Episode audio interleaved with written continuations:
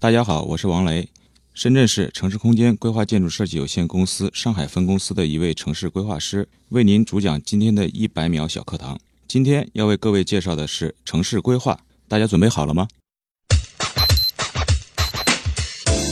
首先解释一下什么是城市规划。那么在解释这个问题之前，我想先大概介绍一下城市。那么城市实际上就是文明，也是人类历史上发明的一个最伟大的这样一个产物。其实早在公元前三千五百年左右就出现了真正意义上的城市。那么城和市实际上是两个事物，城是指为了防御用城墙等围起来的这样一个地域，市实际上是用来交易的场所。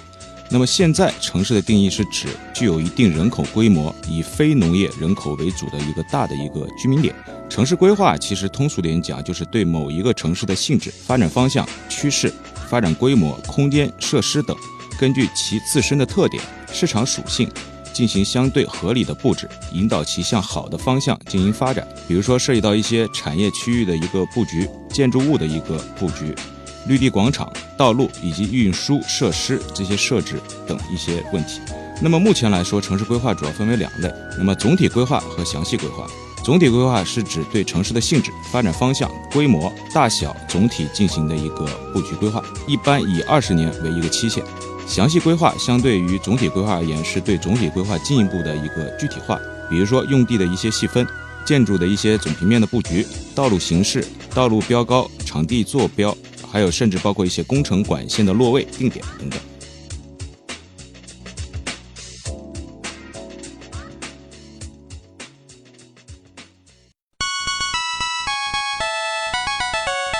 节目准备好了吗？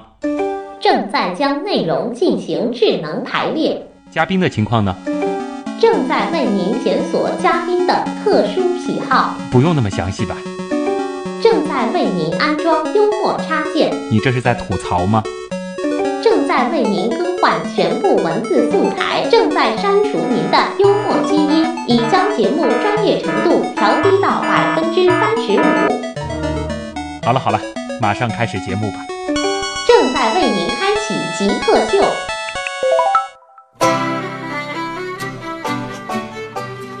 欢迎来到极客秀。我是曾经花了三个月的时间设计并建好了一座城市的旭东，当然了，是在电脑游戏里边。大家好，我是在大学读了五年，从事城市规划这个行业将近十年的王雷。今天我们的节目请到的极客，他从事的这个职业非常的酷，是城市规划师。王雷先给大家。简单的讲一下这个城市规划师和大家习惯的这个，比如说什么建筑设计师啊，呃，室内装潢设计师，它有什么区别好吗？嗯，好的，我先大概讲一下吧。城市规划师实际上是一个非常难做的这样一个一个一个职业。嗯，那么城市规划我们一般涉及到的这种城市的面积会非常大，有多大？呃，小到几万平方米，几万地域面积啊，大到几个平方公里的这种。地域面积甚至会有上百个平方公里的这种地域面积。举个上海听众可能比较熟悉的这个地区，比如说像呃现在重点开发的这个临港新城这样子一块面积，是属于你们做的这个面积。对对对，这个一点问题都没有，一点问题都没有。对。那么再大一点的这个范围呢？就比如说比临港新城更大的这个范围，像上海能做吗？可以做，比如说上海要编制总体规划。然后这是针对整个上海市域的，那么也有可能对于每一个区，比如说长宁区啊、嘉定区，这些都是可以单独去编制一个总体规划。那么这个面积就会涉及到非常大，太酷了！一座城市的设计师，呃，不单单是城市，当然这里边也包括，比如说那个整个长三角区域的规划，它可能会涉及到几个城市。哦，成形成一个大的这样一个城市连绵区，所以说您干的事儿就是不是我想象当中，比如说拿一张图纸把城市当中的每一个街区、每一条路给画出来，而是做一个更大的一个综合性的规划。怎么说呢？分两个层面，就是刚才像您说的一个更大区域的综合性的这种规划呢，我们也有啊。那么同时呢，我们也会涉及到下一个层面比较细的，就是说对于这种大规划具体化的一种落实的这种项目也会涉及到的这个建筑怎么样去编排，它的这个道路怎么样设计，交通怎么样去规划？对对对啊，这两块都是这个领域。对，所以我们对接的这些口子，就是政府里边的各种各样的这种职能部门，我们都会对接到，因为它是一个非常大的这样一个综合体。王雷的所干的这个事儿真的是太酷了。那么，首先先进入到我们的极速考场，王雷来呃接受一下我们极客版的拷问啊。极速考场，刚才我们其实是解释了城市空间规划，那么用最短的语言来解释城市规划，呃，最简单的语言我说吧，就是规划城市。就是规划城市。对，很简单，四个字：规划城市。扩展一点说嘛，就是说让这个城市怎么可以更好的、更加稳定的、嗯更加健康的一种发展，实际上就是对整个城市的各项体系、各个系统进行一个大的统筹规划。我们是规划它的发展，还是说规划它的运转呢？都有规划它的发展，比如说我这个城市今后它的一个发展方向是什么？嗯是朝南还是朝东？哦，然后再接下来，比如说它整个城市的一套运转体系，嗯，它是怎么运转的？这个后面也牵扯到一些智能城市，比如说我这边呃报警系统是什么样子的，然后现在包括上海这边做的非常好的，比如说上高架我可以看到前面的路况到底堵还是不堵，这个啊其实这个是牵扯到一部分城市运营的一些智能。嗯，都在你们的这个范围里边。对，你是怎么定义极客的？极客，我觉得这个范围非常广，他们可能比较鹤立独行一些，嗯，追求一些自由，不喜欢被约束，嗯，创新意识实际上会非常的强，我是觉得，这些特质应该是城市规划设计师是需要有的一些特质吧？呃，不是，哦，创新意识是城市规划师要有的，嗯。因为他们城市规划师要去不停的接受一些新鲜的一些事物，嗯。可以运到实际的这样的一个设计中来。嗯。嗯，但是呢，城市规划它是一个综合性的学科，他们需要的不是某一个人，它是一个整体团队的这样一个协作的一个工种，嗯。所以说不能要求我们城市规划师鹤立独行，嗯。就反而您可能也经常会听到一些建筑大师的名字，嗯，但是很少，甚至听不到城市规划师大师这样的名字。其实城市规划师这个概念，呃，很多人都会觉得非常的陌生。他们觉得可能这个应该是一个这个城城市的，比如说政府的一个部门在做的事儿，不会想到是有专门的一群人在从事这样的职业。对，它不隶属于什么规划设计院这样子的这种机构里边。城市市规划师呢，他可以走几条路。那么一种呢，就是说到政府部门，嗯在这种就是分管城建的这一套体系里边去嗯做，这是一种途径。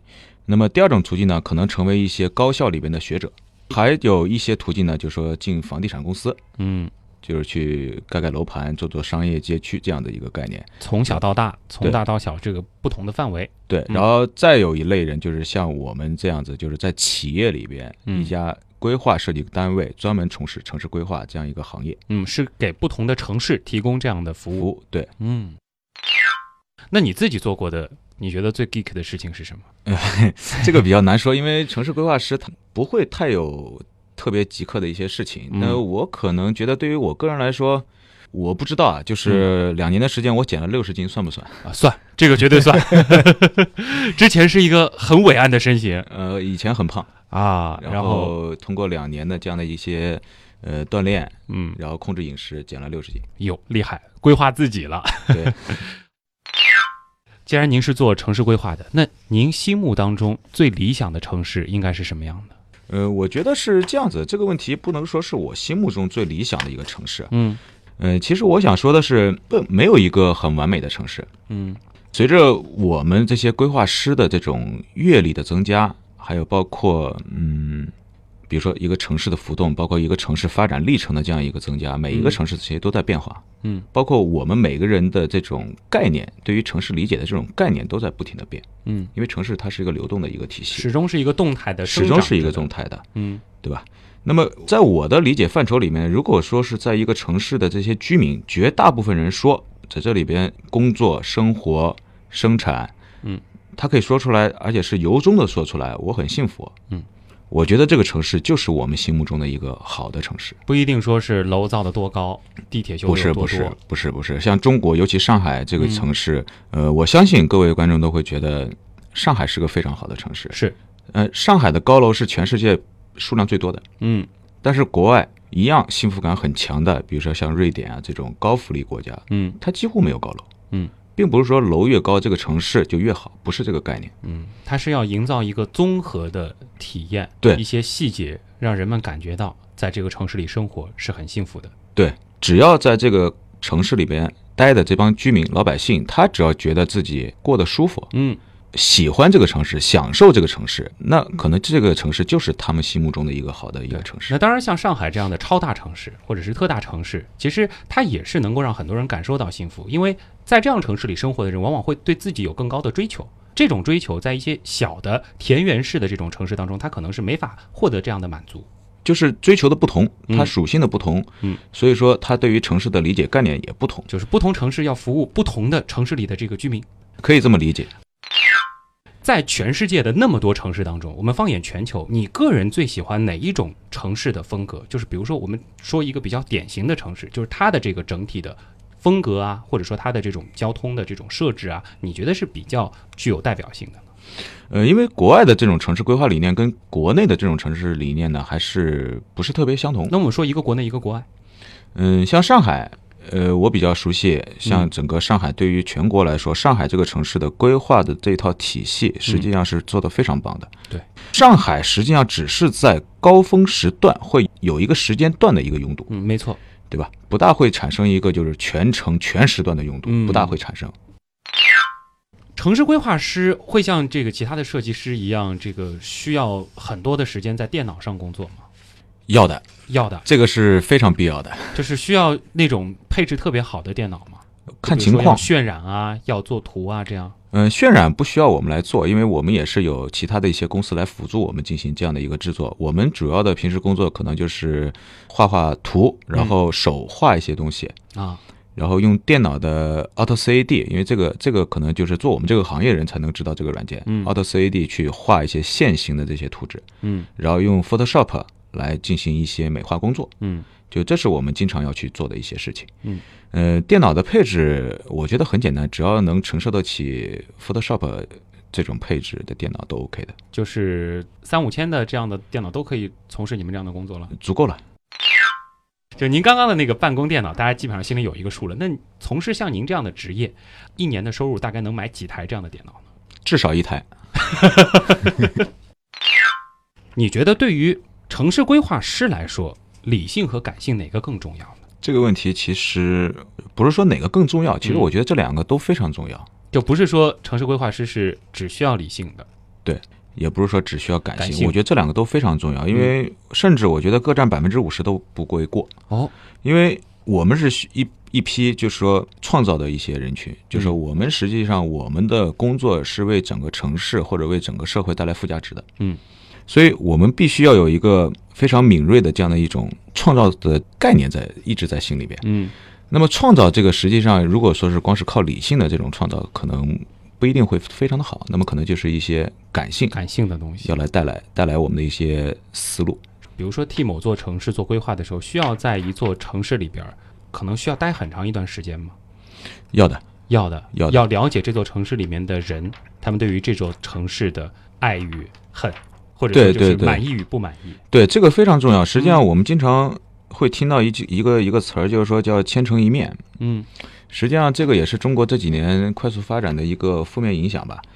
呃，每一个城市都有每个城市的自己的一些特点，还有包括它的一些特性。那么，实际上需要我们的这些规划师或者设计师去找到它的这个特点，然后把这个特点融入到这个城市里边来，嗯然后让这个城市具有自身的一个特点，并把它这个特点进行放大。嗯，这个实际上是我们应该要去做的一些事情。所以首先需要通过感性的这一面，去感受到城市里生活的这些人他们的需求，对，然后再通过理性的方式，让这座城市向更好的方向去发展。对对对，嗯就是理性，就是说，因为我们在做这些设计项目的时候，我们是有一套非常严格的指标体系去去控制的，嗯甚至还会有一些技术规范，嗯去卡的。那么这块就是必须非常严格的去遵守。嗯。我曾经听到过一句话，说城市是生长出来的，不是规划出来的。这句话你认同？我认同，你认同？我非常认同，嗯因为规划是硬的，生长是柔的。嗯长出这样的一一栋建筑，或者长出这样的一棵树，实际上一定是有它的道理。嗯，如果硬插一棵树，它不见得可以活得下去，这不是和你所从事的这个职业感觉相悖吗？呃一点都不相悖。啊，怎么说比？如说，我举个很简单的例子，有一次我去做一个公园，嗯呃，这个公园在我们呃国家的一个北方的一个城市，当时呢，在那个公园里边放了一棵南方的树种，嗯目的是好的，出发点是好的，但是它活不下去，纬度不同，它活不下去。嗯实际上，对于我们来说，我们更需要去借鉴的，就是说什么样的一些树，它是适合在北方生长的。嗯。我把同样的事情放到不同的地方来做，那可能就不对。你用了一个树做比喻，其实可以这样理解，是不是说，比如说什么样的建筑是适合在什么样的城市生长的，不是说它在所有的城市都是合适的。嗯，也不一定，因为这个就比如说，因为现在就可能全国各地它会有这种高楼热，比如说上海是有令人羡慕的，可能是让全世界人羡慕的这种高楼，但是有很多可能二线城市、三线城市、四线城市可能也在争着盖高楼，会不会是有像你刚刚说的那种树的概念呢？高楼应该是让它自己长出来，而不是说规划出来。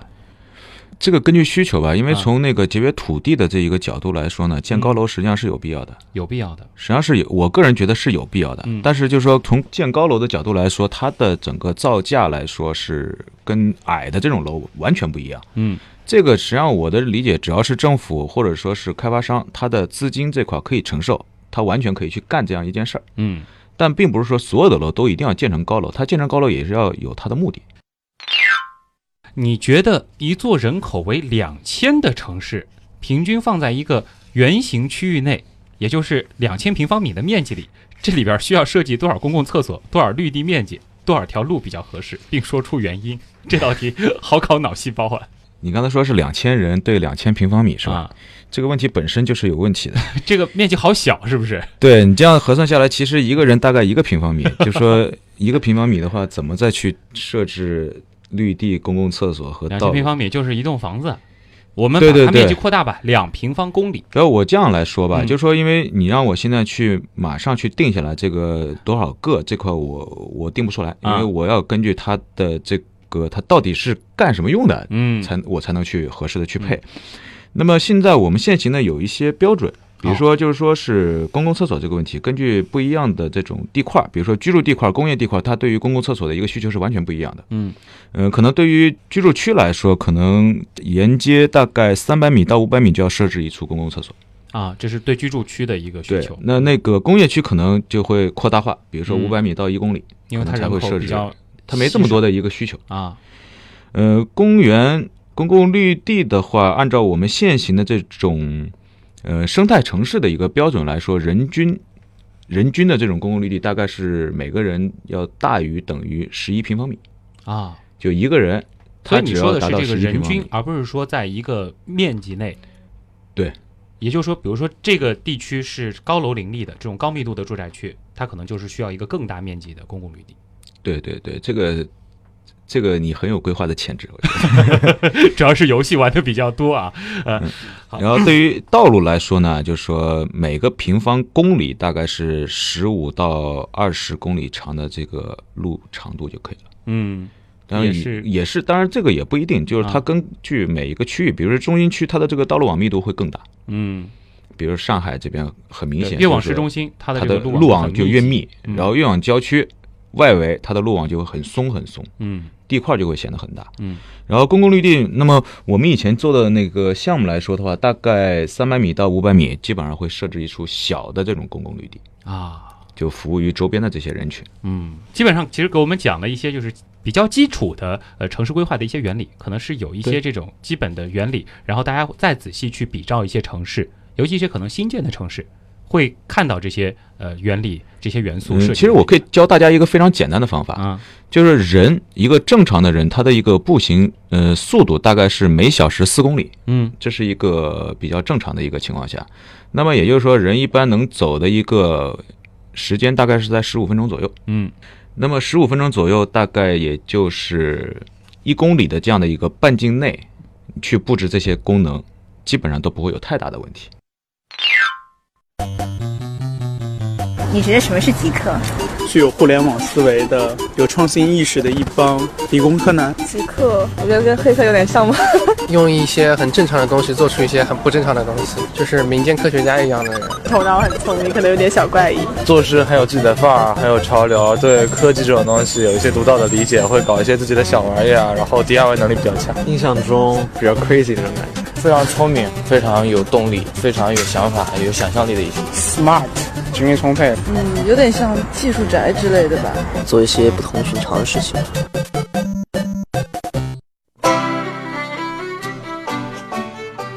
这里是正在为您播出的极客秀各位好我是徐东。今天我们请到的是一位城市规划师王雷。王雷你好。哎主持人你好。嗯其实王雷来到极客秀，大家很多人都会觉得非常的新奇，因为这样子的一个职业很少会让媒体去关注，很少会让媒体去了解。呃，大家可能都会觉得比较陌生。你会不会有很多的朋友问过同样的问题，就是你们到底是干什么？有啊，很多 很多，是不是很难向他们解释清楚？呃，我觉得很好解释，因为他们就是还是对于那个整个城市规划可能不一定说特别清楚，就是因为经常会有人问我一个很简单的问题，他说这个楼梯你们是怎么规划的？其实这不是你们的领域。对，这个实际上不是我们要去做的一些事情。嗯，呃，我们要去做的事情，我前面也一直在说，就是说实际上是对更大的一个领域、更大的一个地域面积进行一个整体的一个统筹有序的这样的一个布局。那么我们希望实现的是这个区域的一个健康的、可持续的一个发展。在一个区域内的一个健康的、可持续的发展。对，嗯，如果说换成这个人的话，类似于什么职业规划师，你们是给一座城市做它的这个职业规划。职业规划，包括这个城市的什么功能定位什么，你们也可能会做的比较细吧？呃，这个必须要做，必须要做，必须要做，嗯因为就是说这个城市今后发展的方向走哪条路，这个是我们在做每一个项目、每一个规划必须要去干的一件事情。嗯，而且这个是我们整个项目可以说是它的灵魂。灵魂，对，就是要给它做一个清晰的定位。对，嗯，这个非常有必要。王雷能给大家来讲一讲，比如说一个城市规划师，他接到一个案子，或者说你们一个规划团队接到一个案子，会怎么操作？我们就举一个，比如说是像上海临港新城这样子一个体量的这种中型城市，它的一个一个规划，你们会怎么去操作呢？呃，一般现在呢，项目操作下来会分成两种，一种呢就是政府来进行委托，或者嗯开发商来进行委托。那么这种委托的案子呢，我们基本上就是派人过去，先对整个那个现场进行一个调研。嗯那么根据场地的大小，它的整个时间不一样。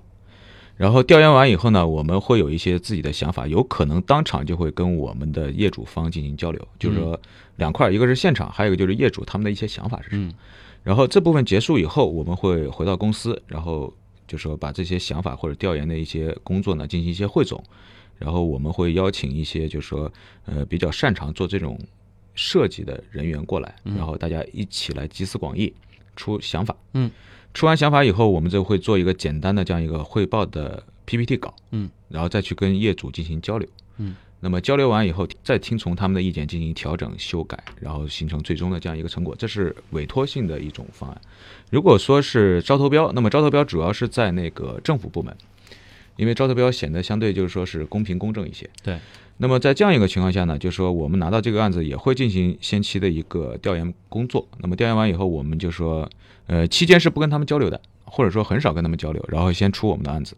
出完了以后，可能在一个某一个特定的时间点，我们可能有五六家设计单位，然后来集中把自己的项目对业主方进行汇报。嗯那么汇报完了以后，业主方选出一家作为优胜方，那家就是继续深化。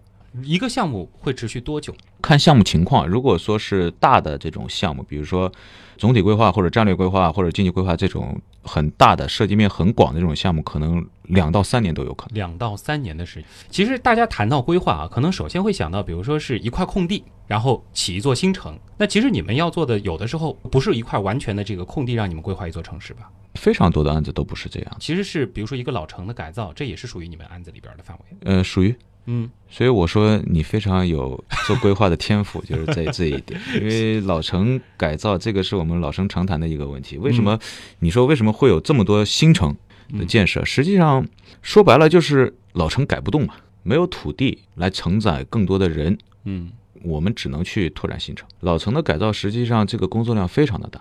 其实你们真正头疼的不是说造一座奢华的未来感的新城，而是把一座老城改得更适于居住。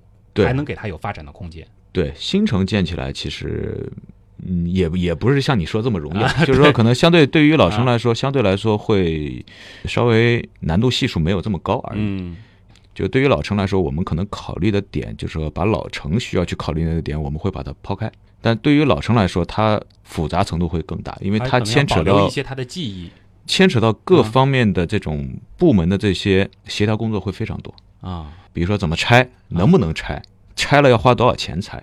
那么我花的这个钱拆了以后，我这个地皮能不能把这个价值回收回来？啊实际上这个都是要去算账的。对，忽然意识到了，其实因为为什么这个王雷说我会有这个所谓的这个规划的天赋，是因为我玩这个规划类的游戏会玩的比较多，嗯但是在那个游戏当中，我要拆一块地。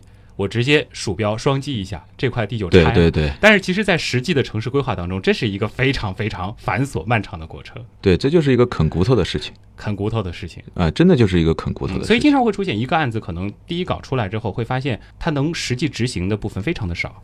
它能有一部分能执行下来，其实上对于我们规划师来说，已经是非常大的一份荣誉了。对我们跟建筑师最大的区别，建筑师、景观师最大的区别，实际上就是在这一点。嗯景观师、建筑师他们的一个作品，实际上可以落地，嗯可以实现。啊，走到哪儿看，这是我设计的楼。对对对，很听起来呃很舒服，但啊是对于我们规划师来说，是这个样子的。嗯，好，这里是正在为您播出的极客秀。刚才其实王磊已经开始谈到了呃建筑师和规划师的一些区别。那么关于规划师呃更多的职业的一些特质，还有包括王雷他本人他是怎么会迷上城市规划，走上城市规划师的这条职业道路的，极客秀下半段马上为您带来。